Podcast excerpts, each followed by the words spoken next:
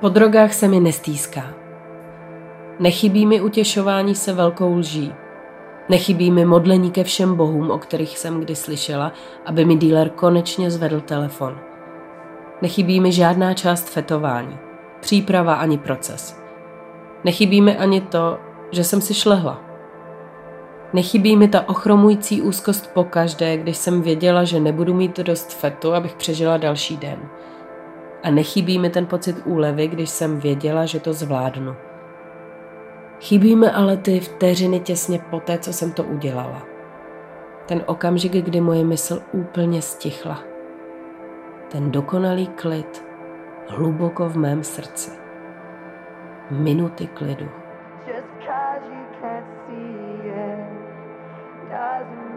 Just cause you can't see it doesn't mean it isn't there.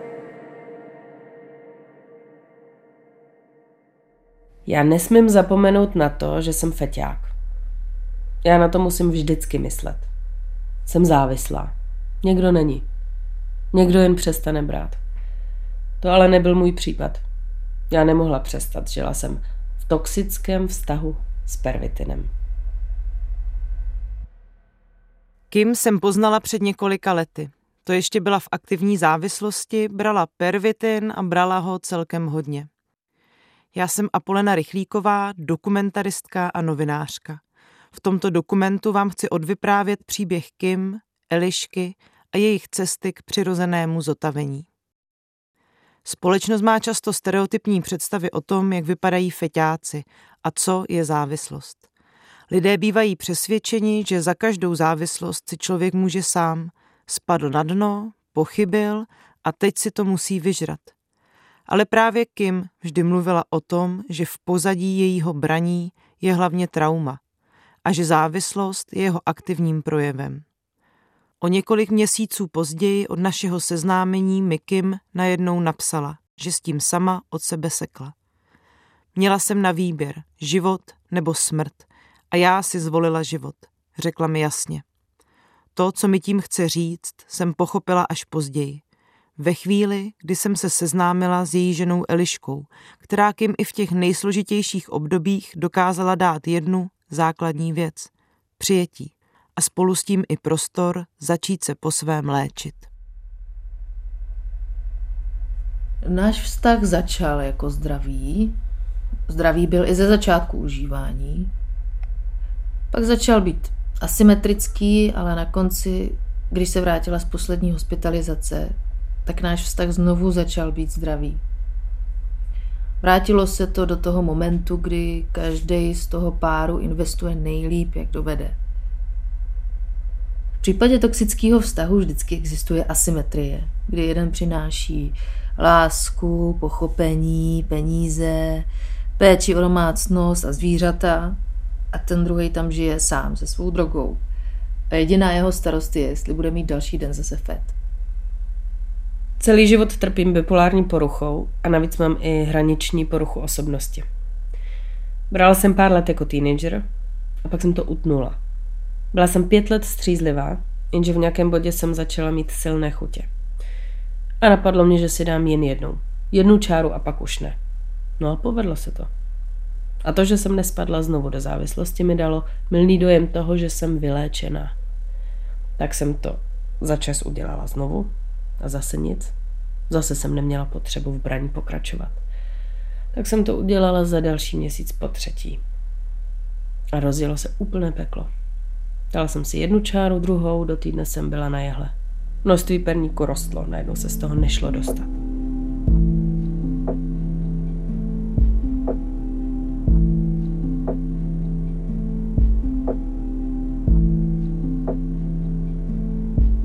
Poprvé jsem si ji všimla už před deseti lety. Psali jsme si, jenže ona byla pořád zadaná. Až najednou postat, že je sama a ať se přihlásí všichni, kdo na ně měli v posledních letech kráš. tak jsem se přihlásila. Tehdy byla střízlivá, ale měla jsem tam nějaký lapsy. Já jsem se o tom, co má za sebou, dozvídala průběžně, ale plný rozsah toho, co se děje, jsem zjistila, až když jsme byli spolu. Po debatách o závislosti o tom, co jí k ní táhne, jsme si jednou dali perník společně a já najednou pochopila, o čem užívání je. A tím, co následovalo, jsem se dozvěděla i tu druhou část, jak těžký je z toho jít ven.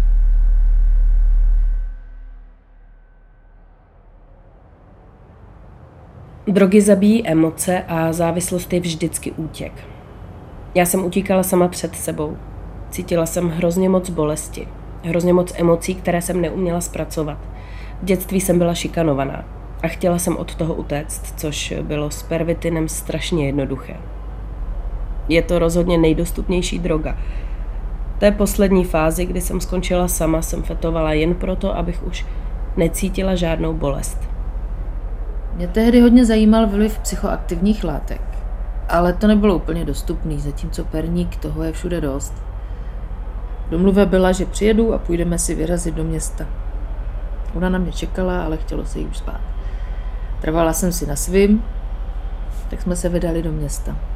Zašli jsme na pár drinků a napadlo nás, že si seženeme MDMA. To se ale nepovedlo. S kým strany padl nápad, že si dáme perník. Já to odmítla. Druhý den mi to ale už najednou připadalo jako dobrý nápad. Sehnali jsme si dílera, povedlo se nám vykutit piko a v atmosféře čerstvě pronajatýho bytu, kde nebylo nic než postel a skříň, jsme si dali první čáru. A pak jsme strávili celou noc tím, že jsme si povídali. Ale jako intenzivně povídali. Ten samý večer ale začalo prosakovat i to negativní.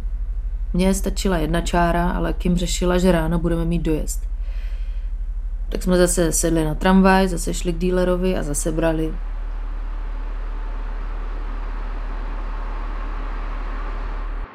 Bezpečí pro lidi v závislosti neznamená jen tak něco. Je to bazální potřeba, kterou musí mít pod kontrolou. Po domluvě s Kim a Eliškou jsme se nakonec rozhodli, že nahrávky, které jsme spolu pořídili, necháme namluvit herečky. To proto, že nikdo nechce navždy být spojovaný jen s tím negativním, s užíváním. A riziko, že by obě ženy někdo poznal, bylo moc velké na to, abych je nutila ho podstupovat. Vše, co mi řekli, jsem zanechala v autentickém znění. Změnila jsem pouze jména. V té době jsem nic nedělala. Moje žena nás živila a začala užívat se mnou. Pracovala z domu, byli jsme tu obě dvě, fetovali a nic jiného se nedělo. Byli jen návštěvit dílera. Obstarat, aplikovat, ležet, nic nedělat. Náš vztah byl tehdy hodně na začátku. Paradoxně jsme se ale hodně dobře poznali. Nemohli jsme spát, byli jsme sfetované a vyprávěli jsme si o svých životech. Zní to fajn, ale cena, kterou jsme tehdy platili, byla vysoká. Bylo to náročné období a bylo to taky prázdné období.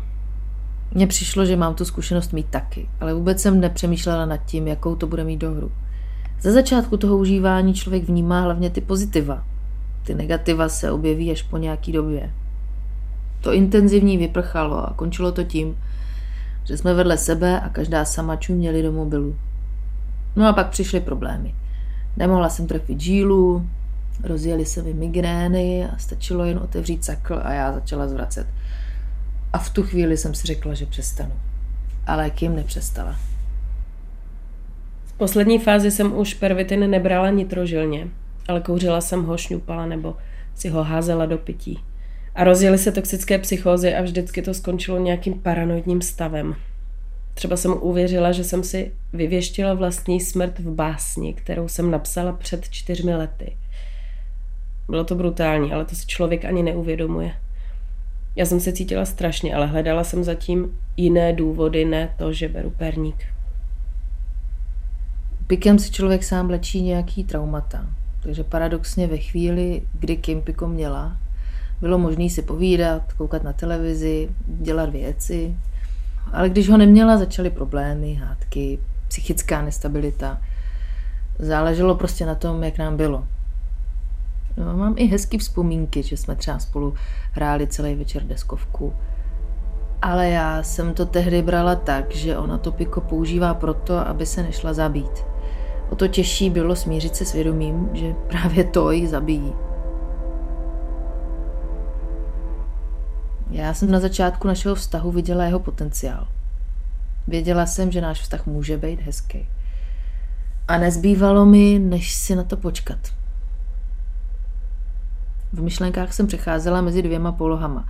Nevěděla jsem, jestli mám být v klidu, a když je potřeba, taky pomoct sehnat piku, aby nemusela šlapat na ulici za peníze a za drogy.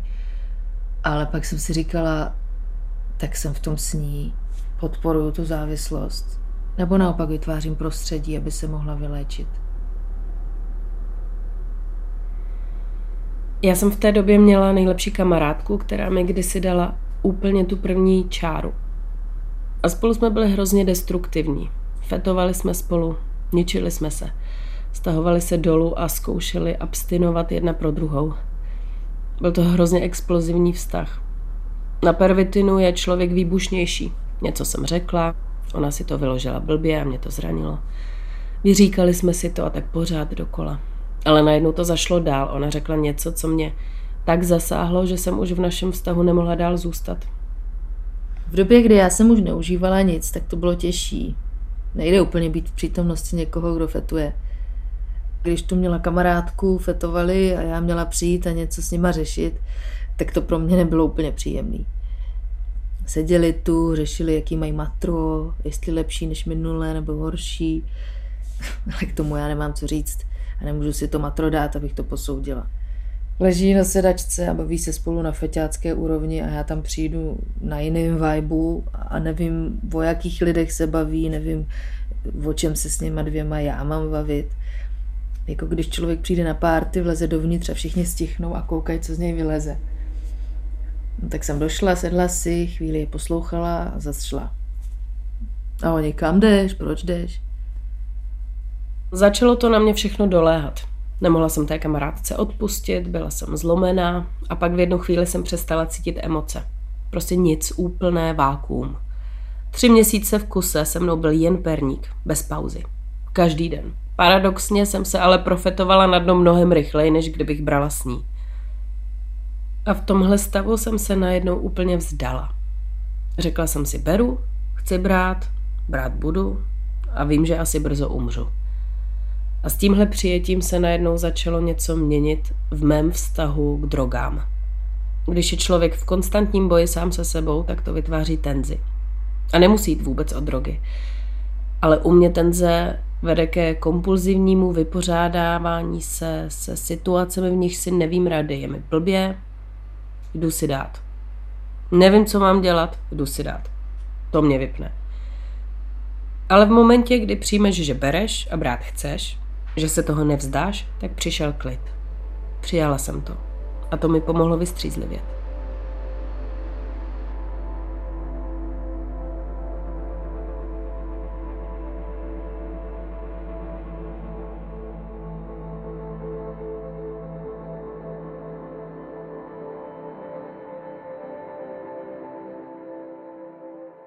Myslím, že je strašně náročný abstinovat ve chvíli, kdy člověk trpí sebe nenávistí a jakákoliv kritika ho posílá dolů. Na to, aby se uzdravil, potřebuje klid a podporu. Tak jsem se snažila vytvořit prostředí, kde Kim může svým tempem najít cestu k zotavení. Věděla jsem totiž, že se o to snaží, i když tam bylo hodně momentů, kdy vypadalo, že to zdá. Moje potřeby ustoupily na druhou kolej. Šlo o to tady být, a být s ní a vědět, že ráno vstanu a všichni tady budou naživu, že můžeme jít ven, nakoupit, kouknout na něco na internetu, vařit si, pustit si film, přečíst si knížku a v klidu usnout s tím, že ráno bude zase jen další den. Ale když se to začalo srát, ty poslední tři měsíce, tak jsem začala i já mít problém. Poslední impuls před tím, než jsem přestala s perníkem, byl, že jsem na YouTube našla jednu písničku od Linkin Park. Lost in the Eco. Koukala jsem na ten klip. Poslouchala ten song a najednou se ve mně něco zlomilo. Rozbrečela jsem se. Poprvé za několik měsíců jsem ucítila nějakou emoci. Pohádala jsem se s dílerem. On nabídl, že mi něco doveze, já jsem mu řekla, že ne. Zavěsila jsem telefon a tím to skončilo.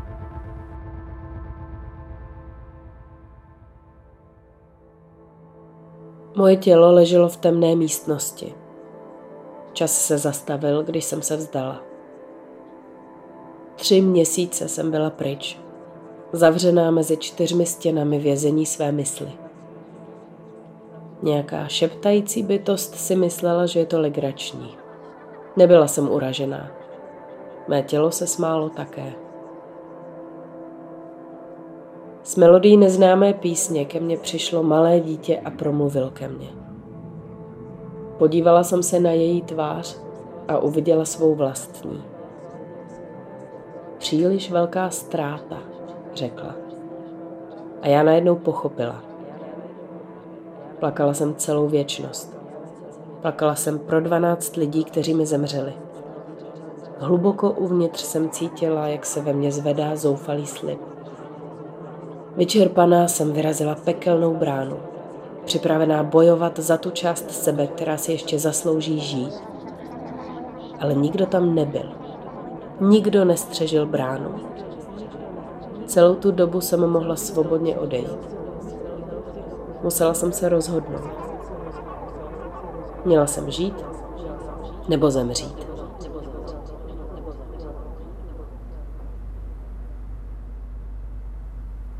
Po 442 dnech od té chvíle jsem se stále rozhodla zůstat naživu.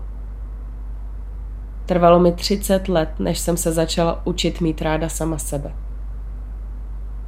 Jak se začít smiřovat s tím labilním, vystrašeným a sebedestruktivním dítětem, které jsem se vždycky snažila potrestat nebo odstrčit.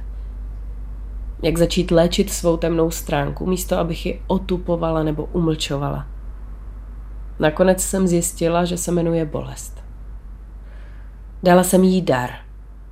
Dala jsem jí tohle. Dala jsem jí hlas.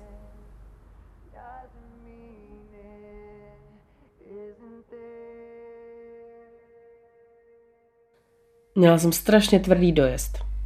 Dostala jsem se strašně rychle do deprese. Toxická se rozjela úplně naplno, ležela jsem, moje deprese se prohlubovala a prohlubovala. V tu chvíli se to zvrtlo do sebevražedných stavů. Já jsem nebyla schopná přemýšlet nad něčím jiným, než nad tím, že se zabiju.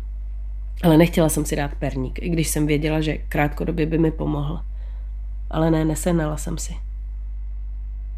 Kým se chtěla zabít? Fakt důkladně to plánovala. Měla takovou kombinaci léku, která by ji zabila a doktoři by ji už nemohli zachránit. Vyvrcholilo to tím, že mě ve svém pokoji ukázala svůj sebevražedný šuplík a že jen čeká na to, až odejdu, aby se tam mohla zamknout a zabít se. Ta tíha, že když odejdu, ona to udělá, to bylo to nejhorší, co jsem v životě asi zažila. Můj jediný úkol byl zůstat a držet je dál. Ale stejně nakonec to jediné, co pomohlo, bylo, že na tapetě svého mobilu měla obrázek Chestra Benningtona s citátem který ji nakonec donutil se to rozmyslet a neudělala to.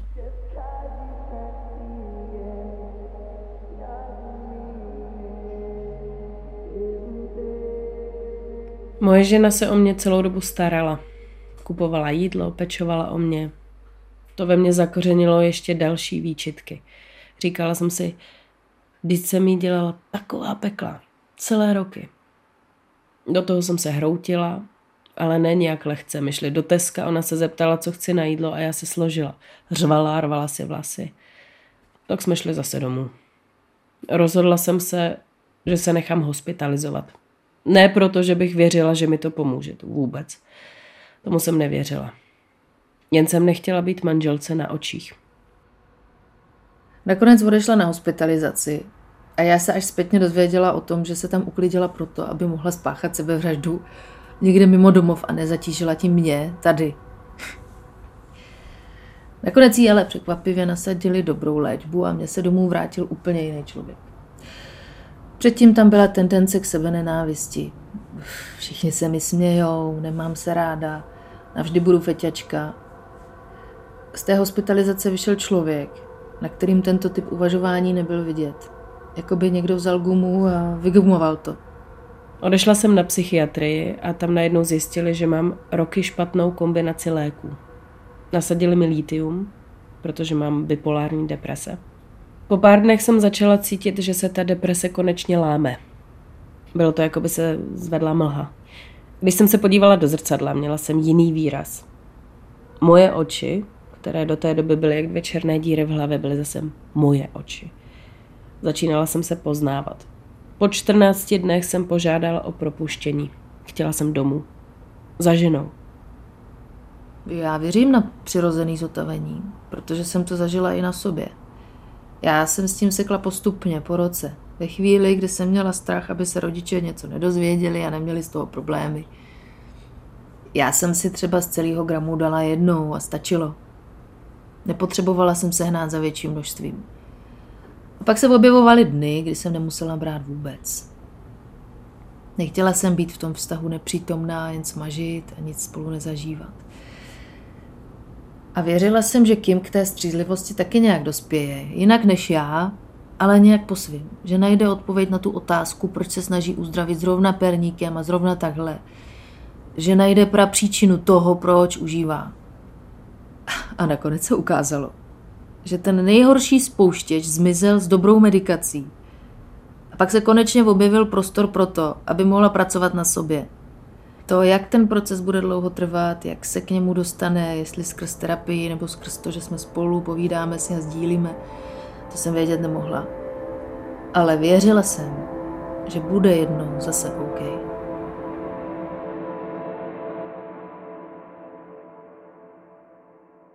Prostředí útulného panelákového bytu na periferii se přede mnou rozprostřela bezpečná krajina lásky, humoru a podpory. Když jsem atmosféru v jejich domácnosti obdivovala, kým se smála a říkala. Už mě ani nezraňuje, když slyším svou ženu vzpomínat na to, jak náročné to se mnou tehdy bylo. Jsme s Eliškou zvyklé naše problémy do nekonečna rozebírat a přemýšlet nad nimi. No právě, to je vidět, Odpověděla jsem jí trochu z legrace a trochu na schvál. O tenhle zvyk totiž přece taky jde. Na to, co mám dělat, jsem přicházela postupně.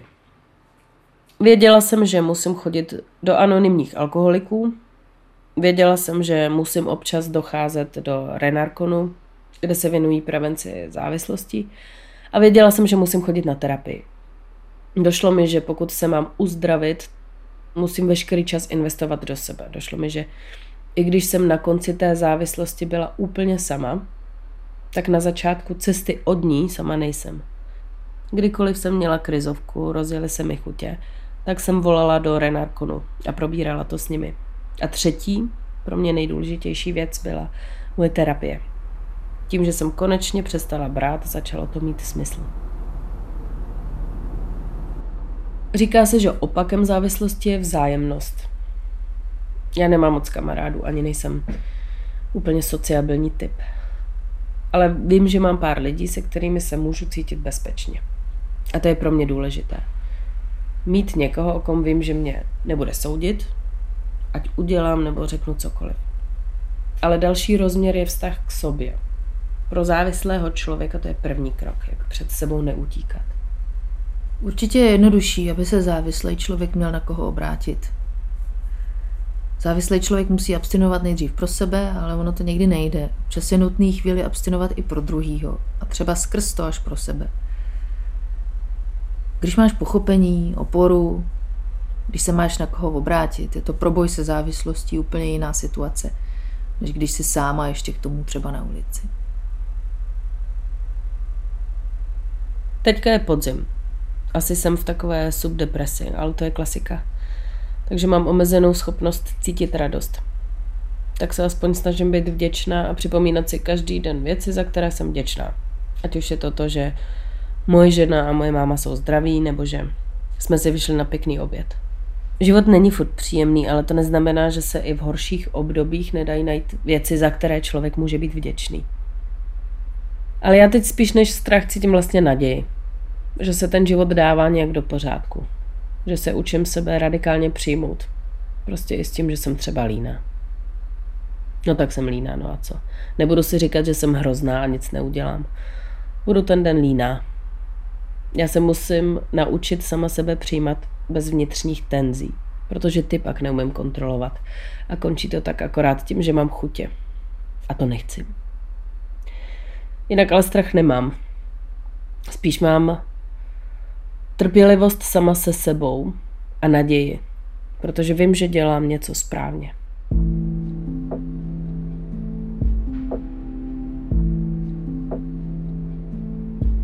Pamatuju si jeden moment. Byli jsme se ženou na koncertě v Praze. Druhý den ráno jsme seděli na lavičce. Svítilo slunce, bylo strašně nádherně. A já jsem se cítila součástí tohoto světa. Ne odstrčená, ne outsider jako celý život předtím, ale jako součást toho, co mě obklopuje. My Chemical Romance měli reunion tour v Praze a my si koupili lístky ještě v době, kdy Kim brala. Ty lístky ale byly do budoucnosti. Byl to ten hezký moment v budoucnosti, kvůli kterému má smysl ráno vstát a žít. Nakonec jsme tam jeli. To už Kim abstinovala. Bylo krásný počasí, šli jsme se projet kolem řeky, sedli si na lavičku. A v ten moment měla Kim pocit čisté blaženosti a já jí říkám, koukej, svítí sluníčko a ona jupí. A všechno bylo najednou v pohodě. Snažila jsem se prožít, že život to nejsem jenom já. Ale to jsou věci kolem. A to, jak se k ním vztáhnu. Za tenhle moment to stálo. Stálo za to vydržet to čekání, až se uzdraví.